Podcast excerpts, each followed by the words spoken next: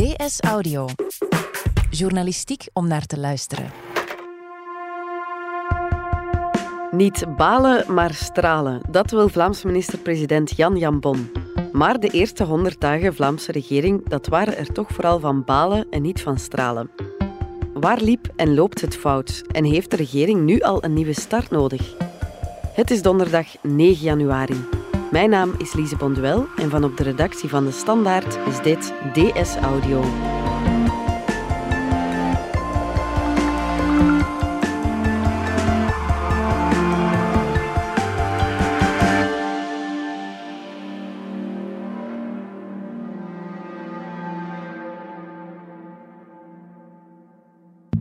Ik wil de negatieve bladzijde omdraaien en vooruitkijken. Dat zei minister-president Jan Jan Bon afgelopen weekend in de zondag.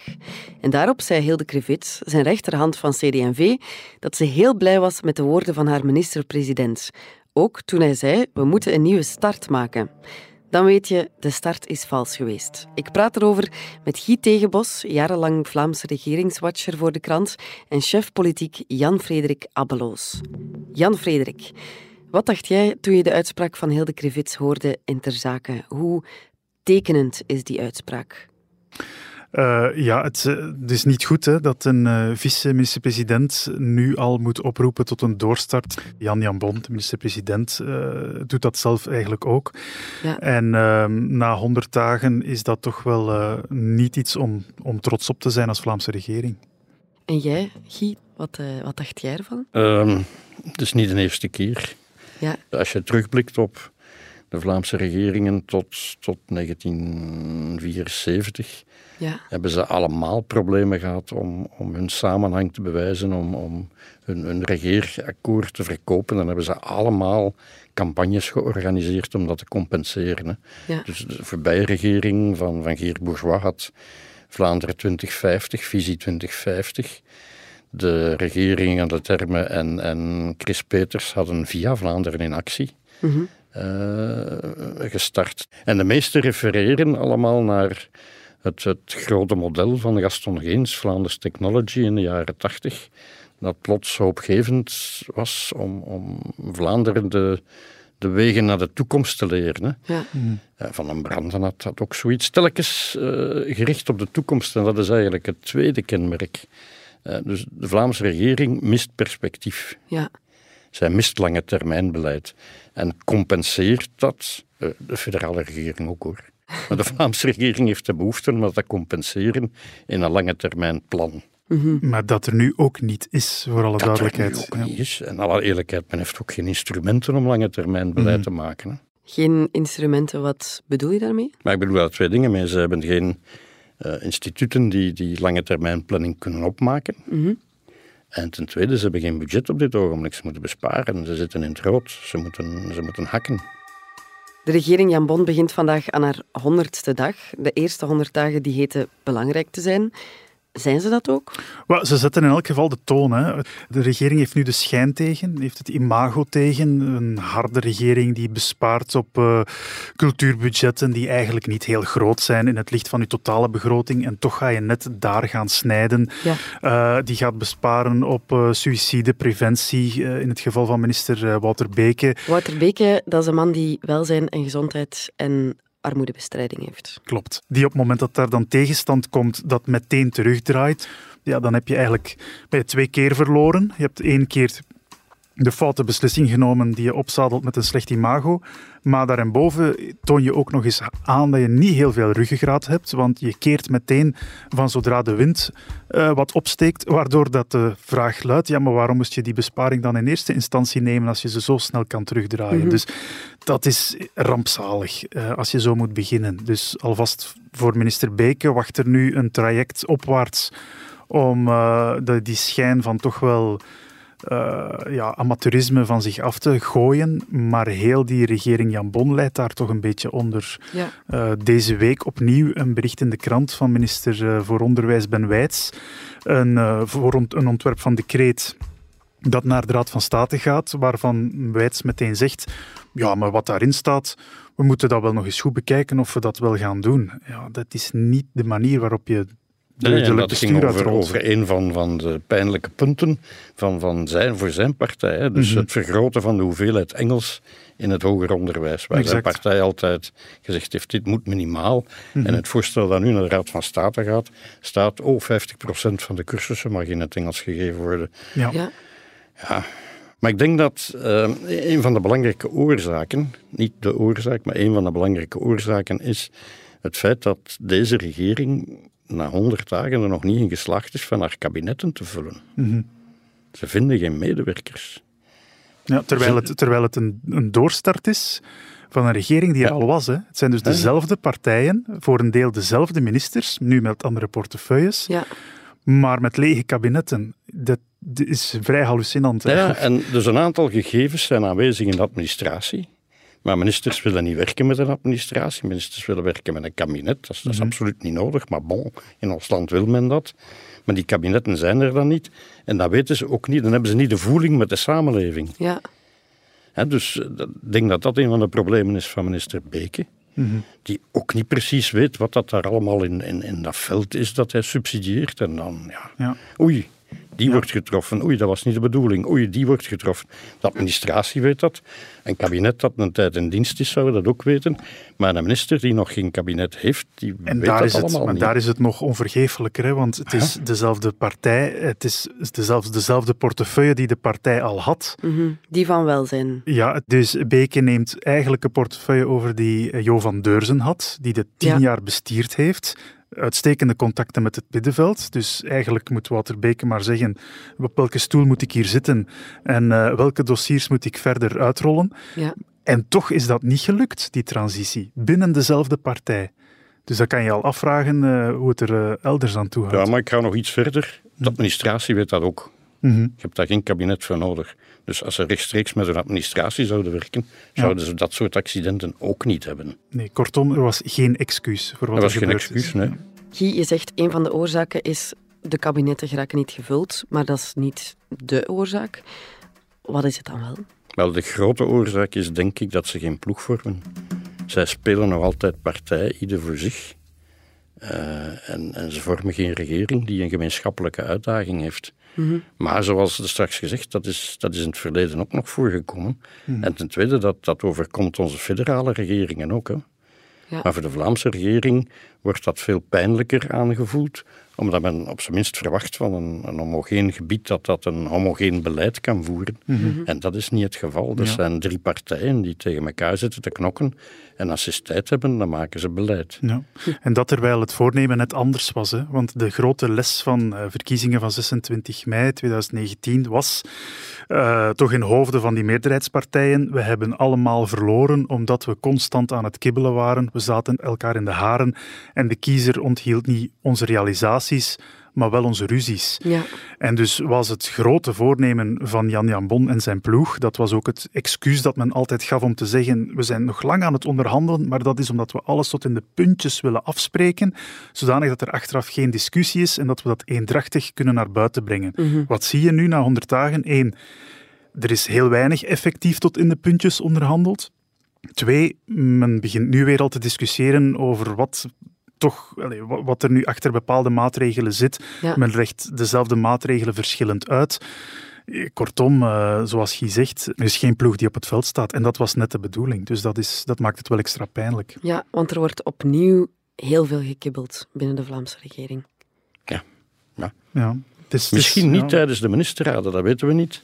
Maar in het, in het publieke, dus als ze op het publieke forum staan, dan mhm. kibbelen ze voortdurend. Mm -hmm. moet misschien concreet maken waar het over gaat, omdat het is, het is meer dan gekibbel. Het is voorzitter A, Bart de Wever, mhm. die openlijk, niet off the record, maar openlijk zijn vertrouwen opzegt in voorzitter B, Gwendoline Rutte, wiens beide partijen in die regering zit. Ja. Het is Gwendoline Rutte die openlijk zegt aan de minister-president je moet je job beter doen, uh, je moet niet meehuilen met het Vlaams Belang, of anders maakt je maar een minderheidskabinet zonder ons. Ja. Binnen de eerste honderd dagen van die regering.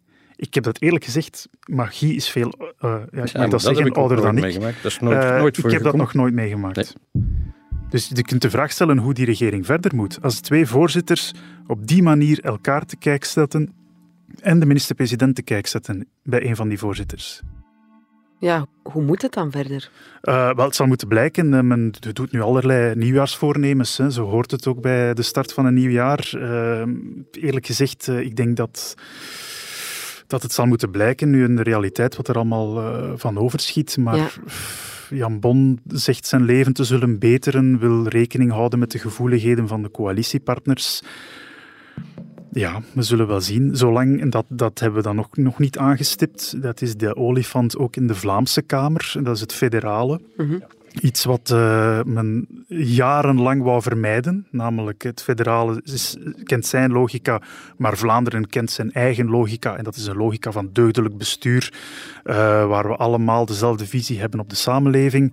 Um, ja, ook dat, dat interfereert nu constant. Zolang dat die federale ploeg niet vertrokken is, zal die Vlaamse ploeg volgens mij eigenlijk in de startblokken blijven staan. Omdat die partijen simpelweg niet weten wat ze aan elkaar hebben. We zijn zo terug.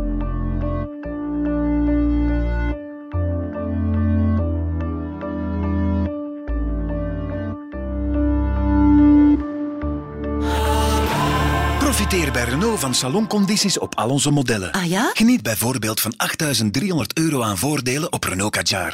Hij? Tot 31 januari in het hele Renault-net. Zondag inbegrepen. Yes! Aanbod onder voorwaarden.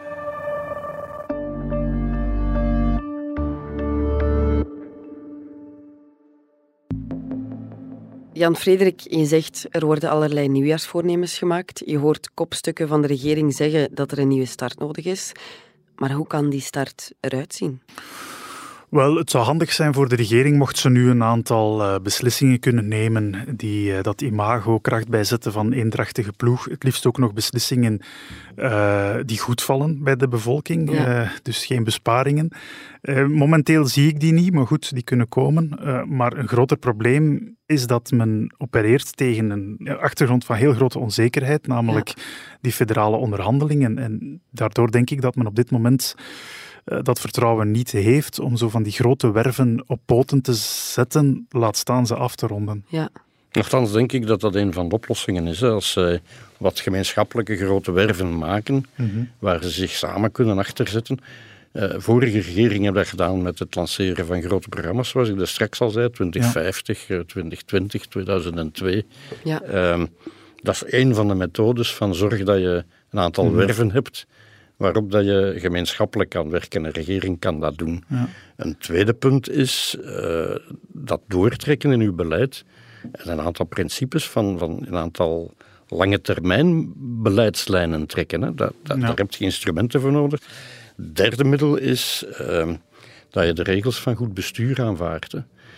Als je teruggaat, uh, 1999, 2004, de Paars-Groene regering, ja. met zeer uiteenlopende partijen, had je ook enorm veel gekibbel, positief gekibbel, van ik wil dit en als jij dat wilt, dan wil ik dat ook.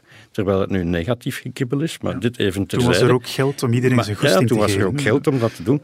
Maar men heeft dat opgelost met een aantal bestuurlijke principes te aanvaarden. Dus we communiceren niet tenzij er beslist beleid is bijvoorbeeld. Mm -hmm. dat zijn elementaire regels van goed bestuur. Ja. Die totaal vergeten worden. Hè. Men is niet met goed bestuur bezig, men is met partijprofilering bezig. Ja. En zolang dat blijft, dat de eerste bekommernis is partijprofilering en de tweede bekommernis pas goed bestuur, ja, dan zal het om zeep zijn. Mm -hmm. ja. Dus laat ons dat goed bestuur naar voren schuiven. Mm -hmm. Je hebt het over grote programma's ook, lange termijn. Maar als er nu iets is op de lange termijn dat we al op heel korte termijn moeten vastnemen, dan is dat klimaat. En dan zie je dat de regering zich daar meteen in vastrijdt. Laat ons eerlijk zijn, het, het klimaatplan uh, dat men aan Europa gepresenteerd heeft, dat is opgesteld op een paar weken tijd. Weliswaar op basis van dingen die men vroeger had afgesproken. En is dan afgerond tijdens een weekend. En tijdens datzelfde weekend berekent dat dat uh, 32, zoveel ging opleveren in plaats van 35 procent. Terwijl men in andere landen daar jaren over studeert, daar een, een, een planbureau kan opzetten om dat uit te rekenen. Hmm. Allee, dat amateuristische in het beleid, in het Vlaams beleid, dat moet absoluut weg. Ja. En men moet opnieuw beginnen met dat klimaatplan op te stellen. En dat niet maken tegen binnen twee weken, maar dat maken hmm. tegen uh, half voor de Ja. vakantie of weet ik Ja. veel wat, op een degelijke manier. Dat is nog niet perfect. Dan andere landen doen het nog stukken beter, maar dan hebben we het op zijn minst al degelijk voorbereid. Ja. Maar ik denk dat, dat het probleem daar fundamenteler is. eh, niet zozeer een probleem van die kunnen, maar van die willen. Eh, men heeft op voorhand alle mogelijke tanden al uit dat beleid getrokken. Dus die kilometerheffing is weg. eh, die betonstop die is eigenlijk ook helemaal weg. Dat heet nu een bouwshift en veel gaan we daar niet meer over horen. Ja, begin er dan maar aan. En het rare is ook, je hebt de minister, eh NVA-minister Zoal Demir, die Mhm. portefeuilles heeft die op het moment dat ze te horen kreeg dat ze die had, dus milieu, klimaat, ruimtelijke ordening, een halve crise cardiaque kreeg. eh, dat, want zij wou eigenlijk inburgering hebben.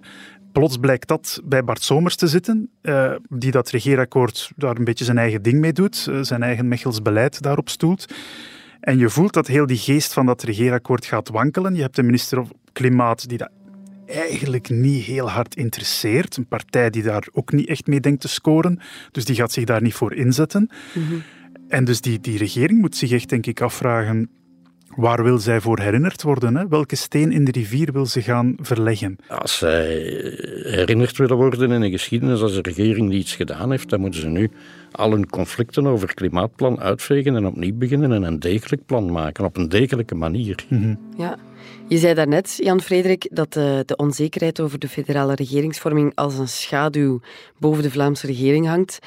Maar die onzekerheid duurt nu al meer dan zes maanden. Wat als er federaal geen zekerheid komt? Hoe moet het dan verder? De vraag is vooral hoe het verder moet eens er federaal zekerheid komt. Want dan denk ik, ehm, zoals de kaarten er nu voor liggen, zitten die drie eh, regeringspartners, CD&V, N-VA, Open VLD, nooit samen in een federale regering. Ja. Ofwel is het zonder N-VA, ehm, ofwel is het zonder Open VLD. Wanneer dan N-VA, CD&V met de PS zouden gaan eh, onderhandelen en een regering vormen, dan is het voor de PS heel duidelijk één rechtse partij. Uh, ça suffit, Open VLD nemen we er niet bij. Ehm, dus er gaat daar altijd iemand afvallen, zoals de kaarten nu liggen. Dat is nooit goed voor de sfeer, dat is nooit goed voor de coherentie. Je hebt dan altijd één die zich wil profileren ten opzichte van de andere. Het moeilijkste wordt het wanneer N-VA federaal in de oppositie belandt. Omdat je dan die twee partners hebt, Vlaams, die altijd gaan willen de brug maken naar de wedstraat en naar het federale niveau in zaken beleid.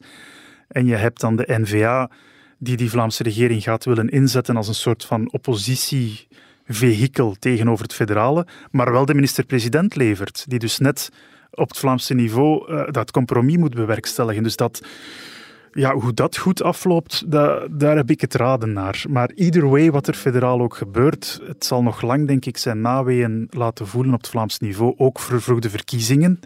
Vlaams kan je dat niet hebben. Ja. Dus daar heb, zit je met een regering. Maar die partijen gaan dan wel voluit in een campagnemodus uh, voor die federale verkiezingen die cruciaal zullen zijn als ze er komen. Ja. Of we blijven nu in de, het, het vage vuur waar we nu in zitten, waarvan we nu al merken dat dat Vlaams leidt tot een verlamming. Dus hoe dan ook, op korte termijn uh, zal het echt van die ploeg moeten afhangen, want de omstandigheden zijn er niet naar om, uh, om automatisch tot harmonisch beleid te komen. Ja, het beeld dat jullie nu schetsen is wel vrij somber. Wat heeft de Vlaamse regering in zijn eerste 100 dagen wel goed gedaan? De woonbonus afgeschaft. Ja, maar eerlijk gezegd, goed gecommuniceerd daarover nee, nee, nee, heeft ze absoluut. ook niet. En ten tweede, de woonbonus afgeschaft. Ze heeft dus de helft gedaan van wat mm. ze moest doen. Dus mm. het, het, advies van alle experts was: schaf de woonbonus geleidelijk af en verplaats dat geld van steun voor het eigenaarschap naar steun voor huurbeleid. Mhm. Mm-hmm. En dat heeft ze dus niet gedaan. Ze heeft het mm-hmm. geld afgepakt en ze heeft daar een put daar gedeeltelijk mee gedempt. En instrumenten ja. voor huurbeleid heeft ze nog altijd niet. Ja. En goed communiceren over woonbeleid en over het afschaffen van de Mhm. mm-hmm. woonbonus was het ook niet. Dus het mooiste voorbeeld dat we vinden is zelfs niet goed. ja. Dus de enige positieve noot is een valse gebleken. Jan-Frederik Abbeloos en Guy Tegenbos, dankjewel. Ja, Graag gedaan. Dit was DS Audio. Wil je reageren? Dat kan via dsaudio.standaard.be. In deze aflevering hoorde Jan-Frederik Abbeloos, Guy Tegenbos en mezelf, Lise Bonduel. De redactie gebeurde door Wouter van Driessen en Fien Dille. De eindredactie gebeurde door Anna Korterink. Joris van Damme deed de audioproductie. Brecht Plasgaard schreef de muziek die je hoort in deze podcast. Chef audio is Wouter van Driessen. Vond je deze podcast interessant? Weet dan dat je er elke werkdag één kunt beluisteren. Dat kan via de DS Nieuws app of via standaard.be-audio. Je kunt je ook abonneren via Apple Podcast, Spotify of de podcast-app van je keuze. En als je daar dan toch bent, schrijf gerust een review. Zo toon je ook anderen de weg. En we vertellen met de standaard natuurlijk niet enkel in onze podcasts over wat er in de wereld gebeurt. We doen dat ook in de krant en online. Benieuwd naar een abonnement? Ga dan zeker eens kijken op standaard.be-voordelig. Daar ontdek je ons aanbod en onze promoties. Morgen zijn we er opnieuw.